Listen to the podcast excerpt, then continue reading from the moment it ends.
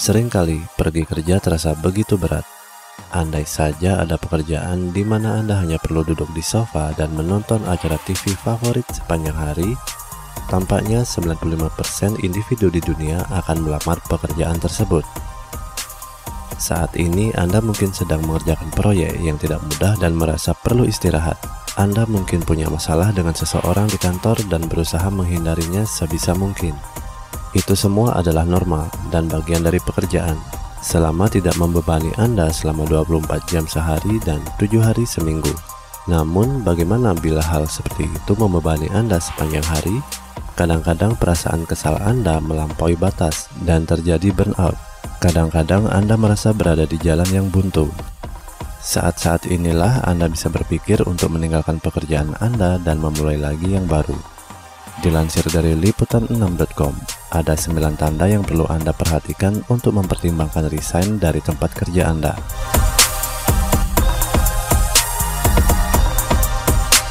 Yang pertama adalah reaksi fisik yang buruk. Jika memikirkan tentang kerja membuat reaksi di tubuh seperti mual dan rasa tidak enak di perut, tandanya tubuh Anda memperingati Anda akan adanya tekanan stres yang cukup signifikan. Yang kedua adalah Anda tidak pernah tersenyum di tempat kerja. Kapan terakhir kali sesuatu di tempat kerja membuat Anda tersenyum? Bekerja tidaklah menyenangkan setiap hari selayaknya di taman kanak-kanak. Namun, jika tidak pernah ada kepuasan yang dicapai, Anda harus mempertimbangkan untuk resign. Yang ketiga adalah sering menunda pekerjaan. Bekerja terasa seperti saat kuliah dan sekolah, di mana Anda menunda mengerjakan tugas karena memang tidak berniat mengerjakannya. Jika tidak ada dari pekerjaan yang membuat Anda bersemangat, ini akan sulit untuk perkembangan diri Anda. Yang keempat adalah tidak ada ruang untuk bertumbuh. Kadang-kadang kita suka dengan lingkungan kerja, namun posisi kita akan stagnan. Jika pilihannya adalah bekerja dengan posisi sama selamanya atau pindah, pilihan Anda sudah jelas.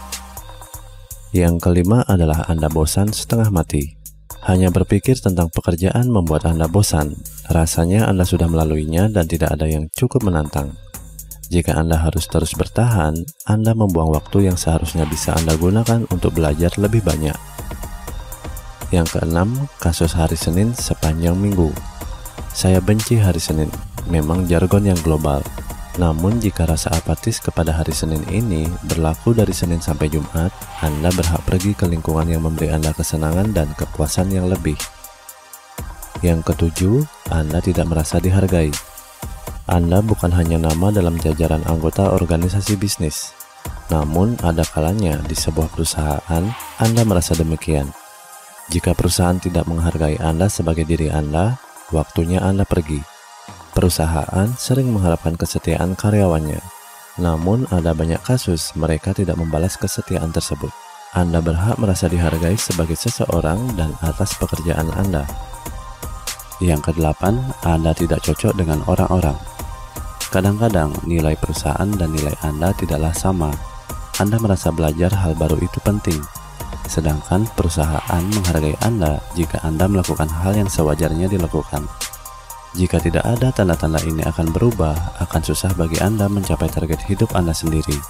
Hasilnya, Anda akan menderita karena tidak setuju dengan semua langkah yang diambil perusahaan. Tidak memiliki nilai yang sama persis itu bukan masalah besar. Namun jika itu menghambat Anda, itu bermasalah bagi perkembangan hidup Anda. Yang kesembilan adalah Anda tidak menyukai bos Anda. Jika Anda dan bos tidak akur, bagaimanapun cara Anda untuk mencoba, anda mungkin perlu mengambil tindakan. Memiliki seorang bos yang tidak bisa diajak kerjasama akan menghambat kesuksesan Anda. Anda pun akan merasa frustasi dan penuh benci.